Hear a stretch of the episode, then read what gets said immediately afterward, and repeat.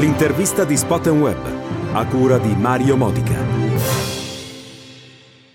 Marisa Maraffini è un avvocato esperto in diritto dell'informazione e privacy. Con lei parliamo di questo mondo complesso di internet. Eh sì, è un mondo davvero complesso, pieno di norme, alcune nuove, di nuova introduzione, altre però che si dovrebbero ancora introdurre, che fanno sì che oggi io credo l'80% anche del lavoro degli avvocati direttamente o indirettamente passa da internet. Penso a tutti i casi non solo di diffamazione aggravata, quindi il problema delle finte recensioni, eh, le sostituzioni di persona online, gli accessi abusivi ai sistemi informatici, eh, per non parlare poi di reati ancora più insidiosi e gravi come quello del del trattamento illecito dei dati o revenge porn. Senta, anche nel, nel vostro lavoro avrete sicuramente delle eh, grosse difficoltà per agire in determinati momenti, anche perché il più delle volte i provider sono all'estero, per cui operazioni costose e anche difficili da realizzare. Sì, non sempre, ad esempio chi scrive direttamente una recensione negativa, un commento diffamatorio o addirittura crea false identità online viene individuato perché è difficile a volte capire da che luogo si è collegato, avere l'indirizzo IP o tutti i dati identificativi che in realtà le piattaforme hanno o potrebbero avere. Quindi c'è un problema sicuramente di mancanza di collaborazione in molti casi, molti reati che rappresentano degli illeciti di natura penale in Italia ma non negli Stati Uniti ad esempio e quindi c'è un problema anche di collaborazione per questa ragione. C'è poi un problema tecnico che la nostra normativa sulla responsabilità delle piattaforme è rimasta ferma alla normativa del decreto legislativo 70 del 2003 che prevede che anche la piattaforma possa essere responsabile se messa a conoscenza di un contenuto lesivo, quindi a livello civilistico. Il problema è che eh, la maggior parte delle piattaforme hanno sede in Irlanda, negli Stati Uniti e quindi a volte anche soltanto citare in giudizio le piattaforme ha un costo che non tutti possono possono sostenere e questo rende di fatto la giustizia delle vittime dei principali reati informatici non sempre gratuita né, fa- né di facile attuazione. Per cui una parte legislativa che andrebbe aggiornata in continuazione.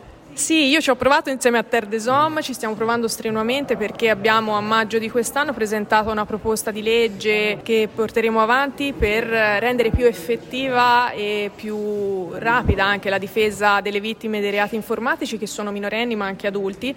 Eh, questo perché basterebbe cambiare alcune norme, penso alcune norme sulla giurisdizione, sulla competenza territoriale ma anche sulla comunicazione con queste piattaforme per rendere davvero più effettiva la tutela delle vittime insieme. Poi a mio parere per eh, renderla davvero più veloce potrebbero essere studiati anche dei rimedi di, di carattere anche autodisciplinare, quindi anche delle autorità amministrative terze rispetto all'autorità giudiziaria potrebbero rendere anche più veloce la difesa delle vittime. Penso a tanti esempi no, di cui abbiamo parlato anche oggi sul come anche l'istituto di autodisciplina pubblicitaria no, che abbiamo visto essere un sistema sicuramente più rapido della giustizia ordinaria e che però potrebbe consentire se declinato anche anche alle questioni legate alle responsabilità dei social network, di avere un dialogo maggiore con queste piattaforme che oggi a volte manca perché l'utente ha la possibilità di scrivere alle principali piattaforme che hanno delle condizioni di utilizzo, poi dovrà attendere la risposta che non sempre può soddisfare le richieste dell'utente.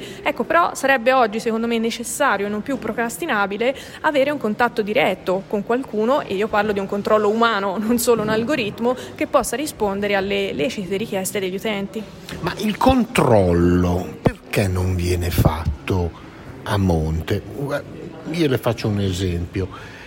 Tanti anni fa, tanti anni fa, qualche cappello bianco, oramai non ne ho più, io quando mi iscrissi a eBay ho dovuto dare il mio nome, il cognome e il codice fiscale. Due giorni dopo mi arrivò una mail che mi bloccò il mio account perché io ho dato un codice fiscale e mi ero registrato con un nome solo mentre io ho tre nomi che ho anche nel codice eh, fiscale. Per cui loro mi hanno seccato subito l'account per cui c'è stato un controllo che poi alla fine a me l'ho anche gradito e mi sento anche più sicuro Beh certo, è come andare in autostrada con auto che non hanno una targa, non credo che ci sentiremo sicuri, no? La stessa, la stessa cosa avviene eh, spesso online e il problema è che oggi non è una prestazione obbligatoria, ai sensi della legge italiana, quella di obbligare appunto i social a dare dati identificativi degli utenti anche quando le piattaforme hanno una seria attività, quindi uno stabilimento in Italia con eh, un numero importante di utenti. No? Il problema poi dell'anonimato, del fatto di muoversi online è un'altra cosa, perché nessuno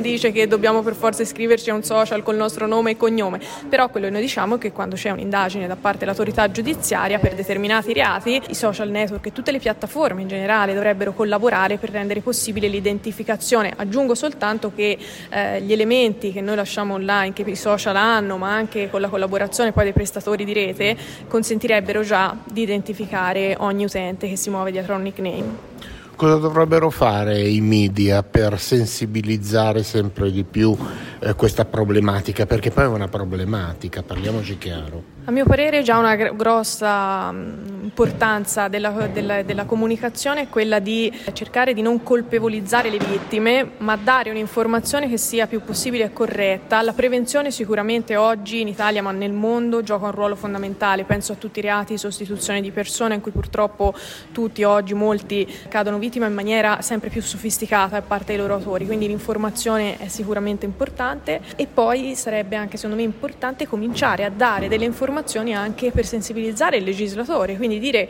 cosa a livello normativo non funziona, vedere come oggi lavorano le procure, gli avvocati in questo tipo di, di situazioni e di reati, cosa manca e cosa si potrebbe fare con la collaborazione di tutti.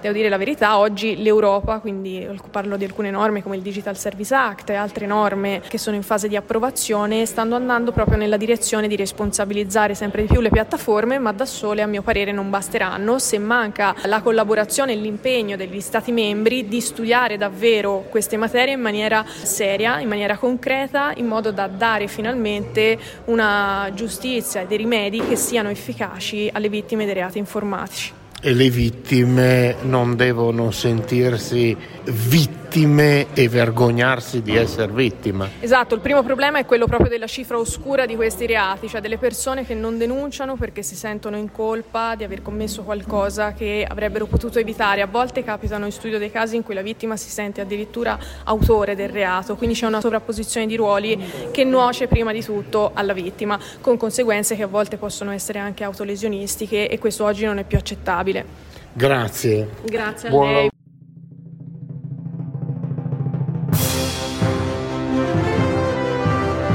L'intervista di Spot Web, a cura di Mario Modica.